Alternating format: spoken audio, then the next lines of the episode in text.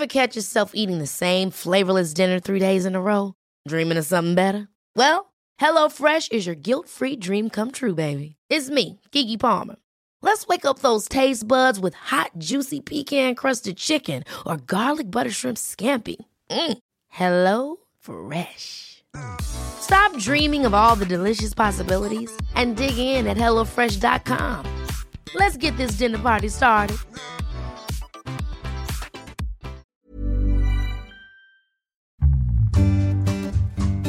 Stocks for beginners.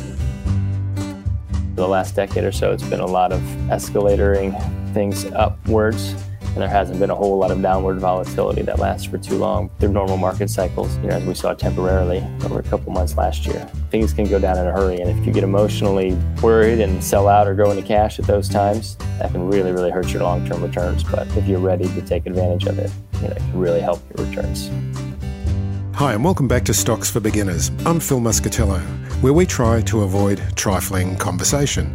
My guest today is a lover of a good quote, from which uh, that previous sentence came from Joe Koster, founder and portfolio manager at Sorfis Investments, Charlotte, North Carolina, and editor of the Value Investing World blog and newsletter. Hello, Joe. Hi, Phil. Thanks for having me. Thanks for coming on.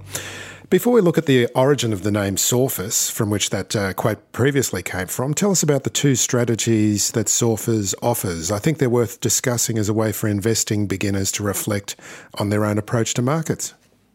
All right, thanks. Uh, our two strategies are really for two different types of investors.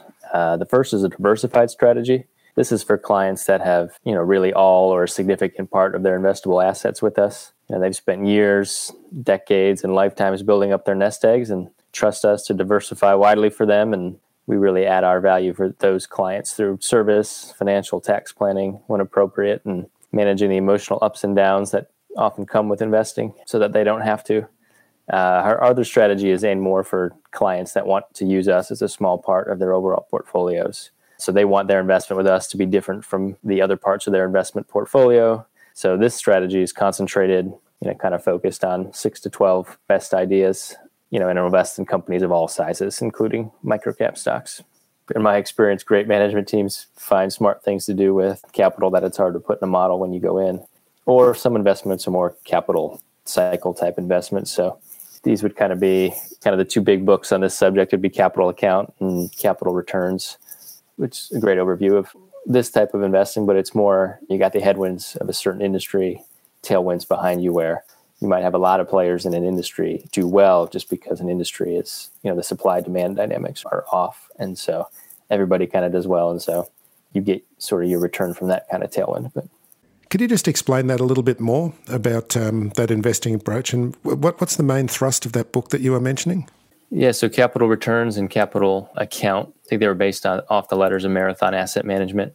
So it's really you have an industry set up where it's more focused on supply than demand. Have you got an example, uh, like a solid example of a company that um, you've invested in using this approach and the story behind that capital change?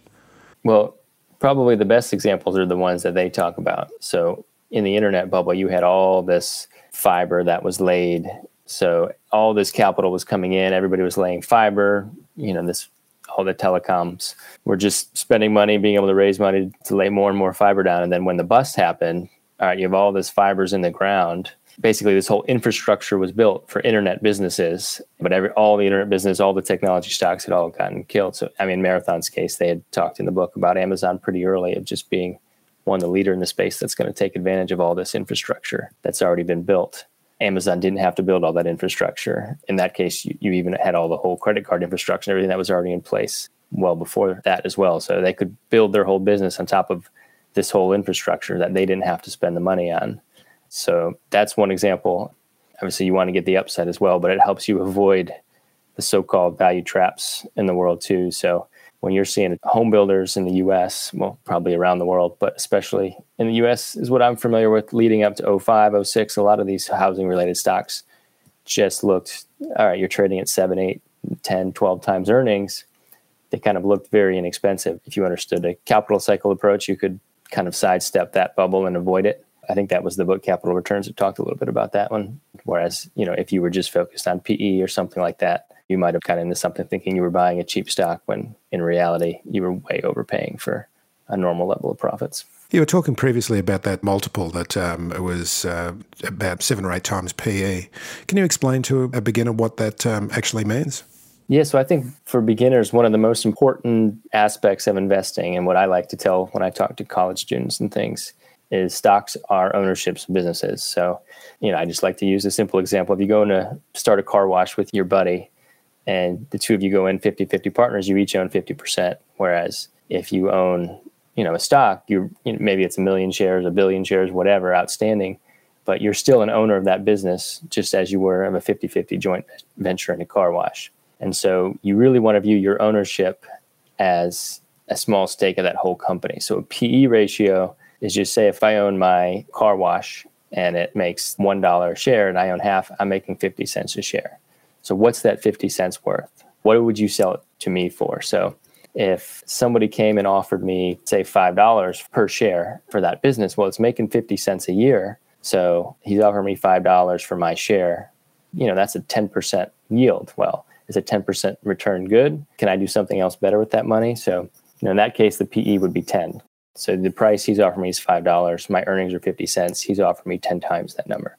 So it's a way to put a value, but more importantly, it helps you determine what's a fair price for your business. And valuation's a hard topic and the, you know the range of values can be very very wide, but you know how I like to view it is when I'm investing in a stock is all right, the company's making 10 million a year if it's trading at a 10 PE, that's a $100 million valuation, but that's a 10% yield for me. So if I own this business and I'm right that this is going to make $10 million, that basically means I'm earning 10% of my money. So if I put it in the bank, I right now earn nothing or half a percent. Whereas if I own this business, I'm making 10% of my money. Now, the question is, how sure am I in that I'm right about that earning power?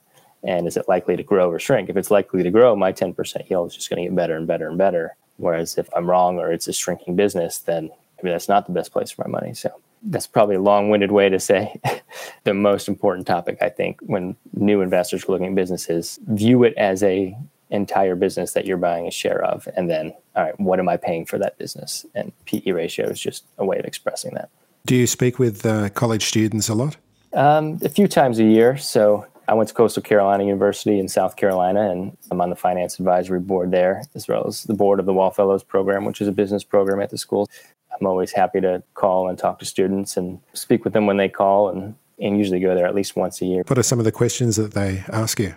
Similar to how we were just talking, you know, they just kind of want a general understanding. I think college textbooks, especially, and I was very lucky when I was there to have a professor who sort of taught the value investing. And we had Hagstrom's book on Buffett, The Essential Buffett, was one of our class reading materials. So that was my initial exposure, and I appreciated that a lot. But I think a lot of what you read in the textbook isn't necessarily how things work in the real world. You know, it's not doing formulas to figure out what returns are going to be. But it gets onto a too abstract, intellectual, theoretical level, does it, at university rather than the practicalities? Yeah, and I think you don't realize there's businesses behind those stocks, right? You think it's much more mathematical than sort of that real world. There's people on the ground trying to make money and grow a business, and there's competitors coming in trying to take that business away. And so I sort of encourage people, especially students, you know, pick one small business that's easy to understand that maybe you like, and uh, you know, read the financial statements. If you're inclined, go try to talk to management and really get to understand the business so that you can see, uh, you know, investing is really about investing in these people and these employees and these management teams. Yeah, I've had it in another interview where someone said it's like having all of these people working on your behalf when you own stock in a company. Yeah, that's true. As Charlie Munger likes to say, it's not supposed to be easy. It's a hard business to find great companies early at the right price, but if you do, you can just sort of sit back and wait, and uh, all these people work for you, and you can just hold your shares, not pay taxes until you have to sell, and and uh, that's a good situation to be in if you can find the right businesses. That's for sure. And um, with one of your portfolios being quite concentrated, there's not many stocks and companies in that portfolio. There's going to be more volatility. Can you just give us a little bit of an explanation of what volatility is and how one should approach it? Yeah, so volatility, of course, a lot of people think volatility is risk, but you know, volatility is really only risk if it can take you out of the game. So usually that only happens if you're using leverage, and so you get a margin call or something, or if you're not emotionally ready for that volatility. But you know, you don't use leverage, you can emotionally handle the up and downs, then you know volatility is really opportunity. You know, in our concentrated strategy, we're willing to carry a lot of cash. We don't have enough good ideas, so that volatility, we always have a list of companies we're following and love to buy them at the right price. And if volatility gives us that right price, great. But even in our strategies where we're very, very diversified for people, you know, that volatility can make a huge difference in how we can add value because again, we have to make sure going in that everyone's positioned the right way. They're not taking more risk than they like. But, you know, that volatility means we can potentially create some tax losses that can offset other income. And we can potentially rebalance some things, especially if they have cash coming in regularly. If they're still contributing their accounts, that volatility basically increases our future uh, internal rate of return by being able to put money to work during those volatile times at higher prices. So the key is having yourself set up structurally, either emotionally or you know the way you're managing money to be able to take advantage of that volatility and not let it take you out of the game. So volatility is that just simply the price of the stock going up and down on a daily basis or a weekly basis? Yep, just general ups and downs, and you know, as the saying goes, you know, a lot of times the market likes to take the escalator up and the elevator down, and that's often how it works. We saw some volatility, obviously, in March of last year, but you know, for the last decade or so, it's been a lot of escalatoring things upwards and there hasn't been a whole lot of downward volatility that lasts for too long. They're normal market cycles, you know, as we saw temporarily over a couple months last year. Things can go down in a hurry, and if you get emotionally worried and sell out or go into cash at those times, that can really, really hurt your long-term returns. But if you're ready to take advantage of it, uh, you know, it can really help your returns. Ryan Reynolds here from Mint Mobile. With the price of just about everything going up during inflation, we thought we'd bring our prices down. So to help us, we brought in a reverse auctioneer, which is apparently a thing. Mint Mobile unlimited premium wireless. Have to get 30, 30, bit to get 30, bit to get 20, 20, 20, bit to get 20, 20, bit to get 15, 15, 15, 15 just 15 bucks a month. So, Give it a try at mintmobile.com/switch. slash $45 up front for 3 months plus taxes and fees. Promo rate for new customers for limited time. Unlimited more than 40 gigabytes per month slows. Full terms at mintmobile.com.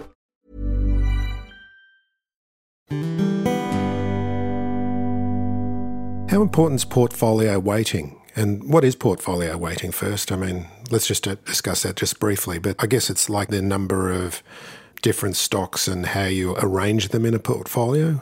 Is that the case?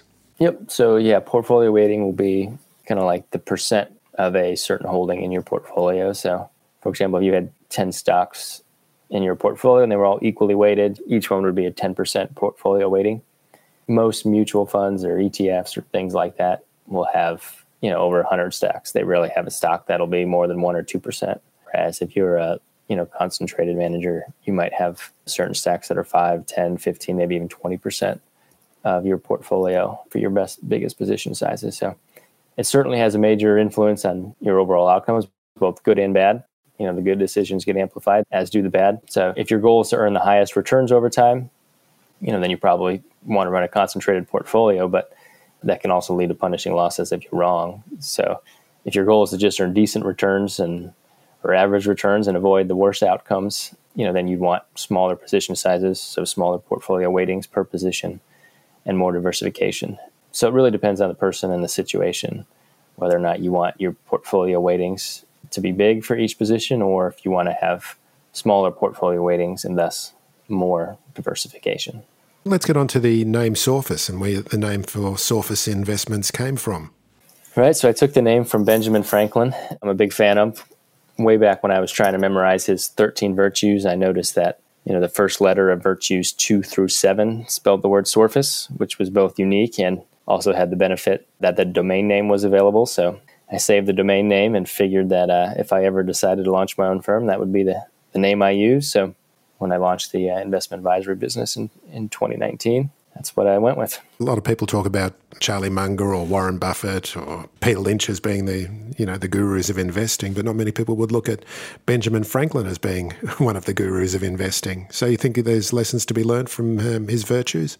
Oh, I think so. In the virtues, you know, it's amazing what he wrote and said. One, how ahead of his time he was, not just on business and investing type things, but also you know, in general, the inventions he made and everything else, but um, his understanding of psychology, but also, yes, his thrift and the simple things it takes to be successful and a way of communicating them, well. Yeah, I think certainly he's somebody to model yourself after. And you know, he's got a little book called The Way to Wealth, which any, you can Google and find free online or, or buy a short version on Amazon or something, which, which is great. And, you know, certainly Poor Richard's Almanac is full of aphorisms that are still plenty, plenty relevant today.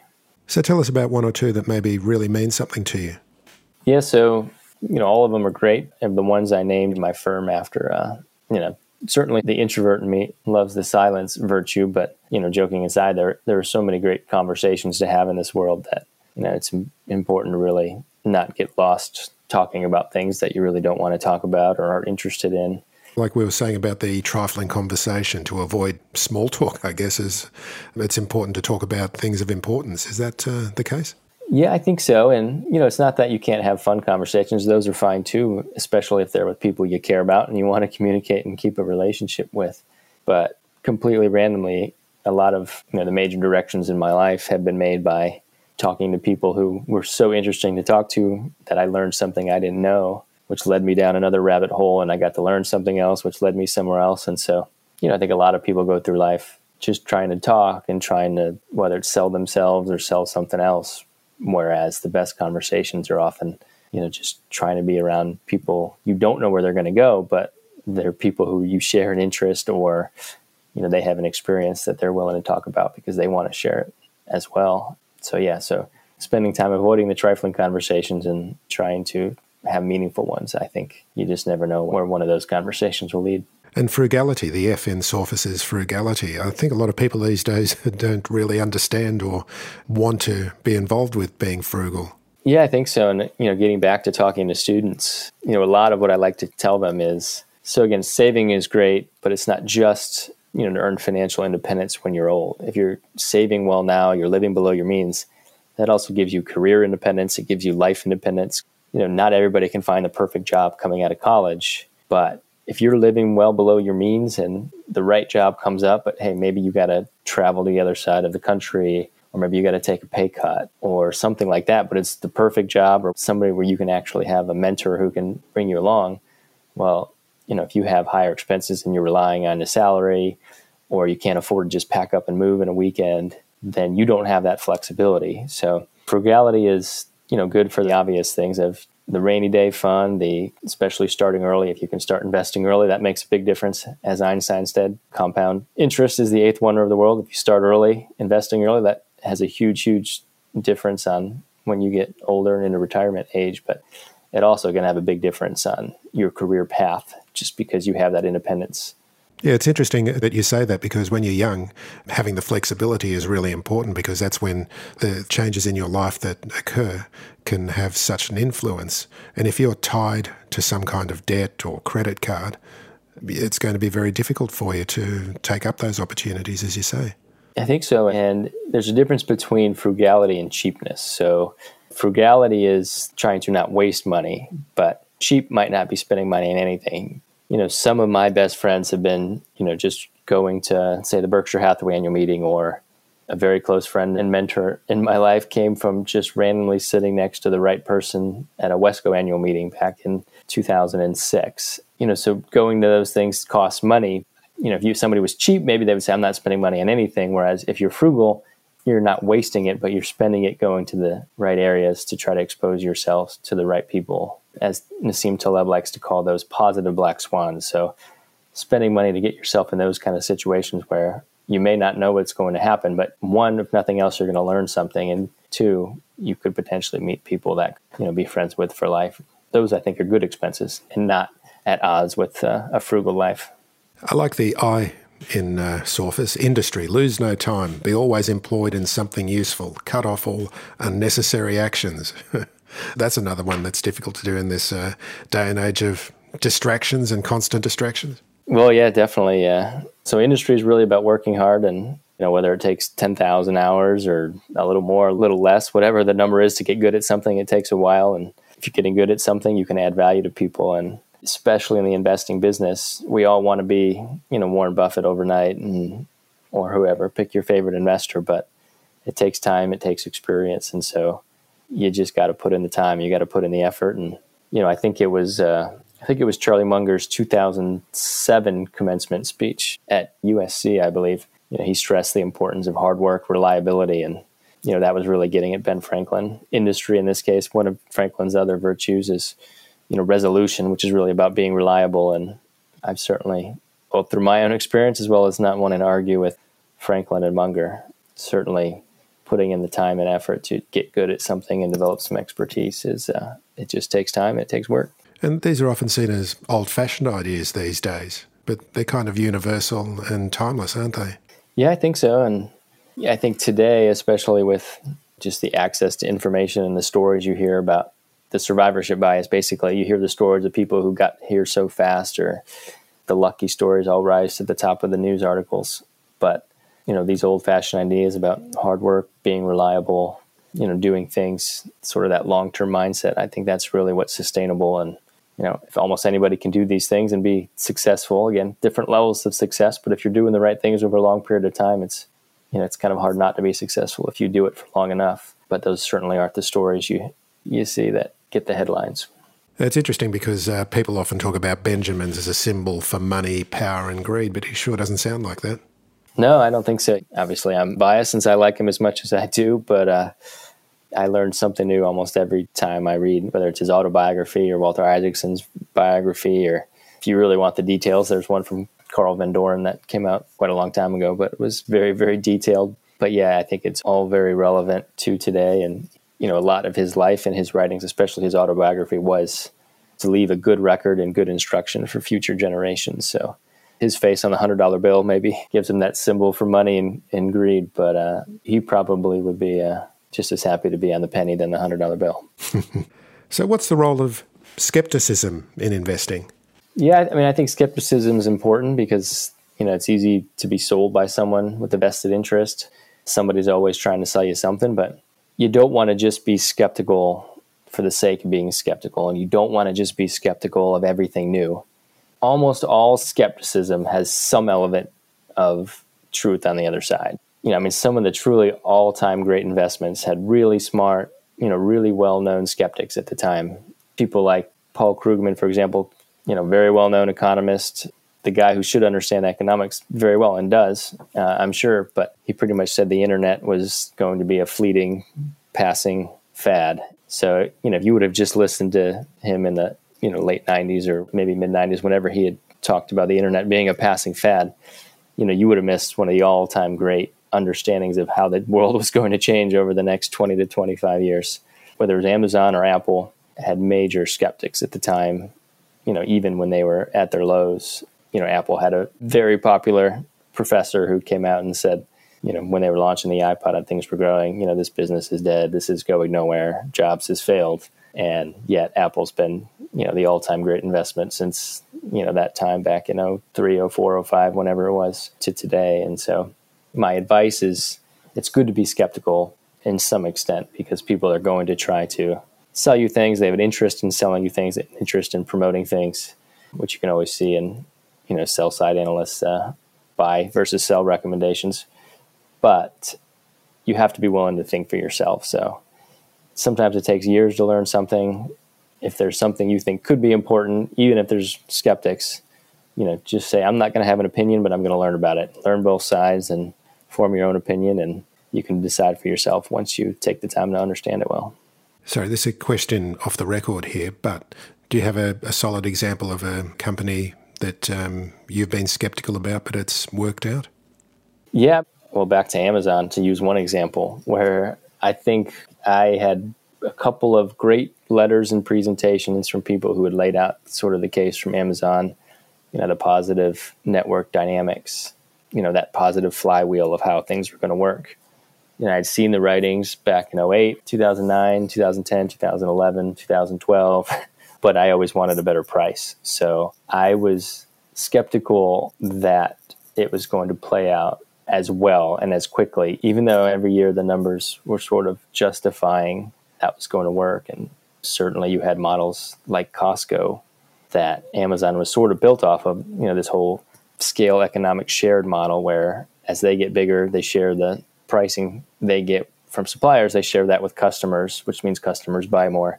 So I think the model was there. I think I was just skeptical that it was worth paying at the time what seemed like a higher price because I had to assume what margins would be down the road. But yet that certainly proved to be a mistake, as uh, as that flywheel was not only very real, but would end up accelerating once AWS and everything else was put on top of it. So yeah. You mentioned network effects when you were talking. Then um, I always like to talk about some particular piece of jargon and have it explained for beginners as well because this is something I've been hearing a lot about lately is you want you want to be investing in business that has a network effect. Can you just quickly explain what that is please? Yeah, so a network effect is probably one of the more powerful things to try to understand. So, you know, the example people like to use is a telephone. When the telephone is invented, if there's only one telephone in the world, it's not very valuable because you have nobody to call. So suddenly, if there's two people with a telephone, well, now your telephone has value because you can call one person. You know, as 100 people get a telephone, well, now it's that much more valuable. Anytime somebody increases, in this case, gets a telephone, the whole network becomes kind of exponentially more valuable because it's not just that you can now call 99 people instead of one. It's that all those other people can now also call each other. So the network just keeps getting more and more valuable for each individual that enters the network. And so that works with businesses too, where, you know, as Amazon, to use them again as an example, as they were building out this network, so people were buying on Amazon, it was powerful. But then as more and more people started buying on Amazon, well, then more and more people selling stuff wanted to sell on Amazon, which then meant there were more things to buy. So more people came on, and then just sort of built and built and built. So it's just where if that loop gets going, where as more people come on, it gets more valuable to other people, then growth can really accelerate. And you know, it's kind of hard to predict. It doesn't always show up in the numbers. So in the investing business, you know, you really got to understand what's going on underneath that network is happening. And it also prevents competitors coming in as well. The other example I've heard in network effects companies are Visa and MasterCard, for example.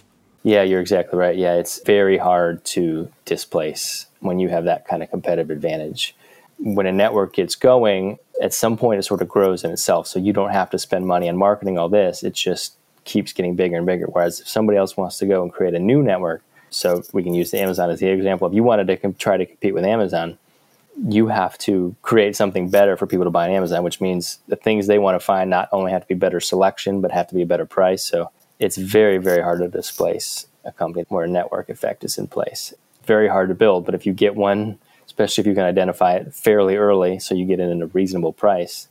Buying and holding through uh, as it develops and gets stronger is a very, very successful way to compound your capital at a high rate of return. Joe, tell us about uh, Sorfis and where we can get in contact with you and uh, and your blog as well on Substack, I believe. Uh, yep. So the the blog, which has turned into the Substack newsletter, is Value Investing World. So uh, it's valueinvestingworld.substack.com. My website is sorfis.com, S O R F I S. And uh, yeah, my email address is on the website. Yeah, if people want to reach out, feel free to send me an email or reach out on Twitter. My Twitter handle's at JT Koster, so you can find me pretty easily. Joe Koster, thank you very much for joining me today. Thanks for having me, Phil. Stocks for Beginners is for information and educational purposes only. It isn't financial advice, and you shouldn't buy or sell any investments based on what you've heard here. Any opinion or commentary is the view of the speaker only, not Stocks for Beginners. This podcast doesn't replace professional advice regarding your personal financial needs, circumstances, or current situation. And thank you for listening to my podcast.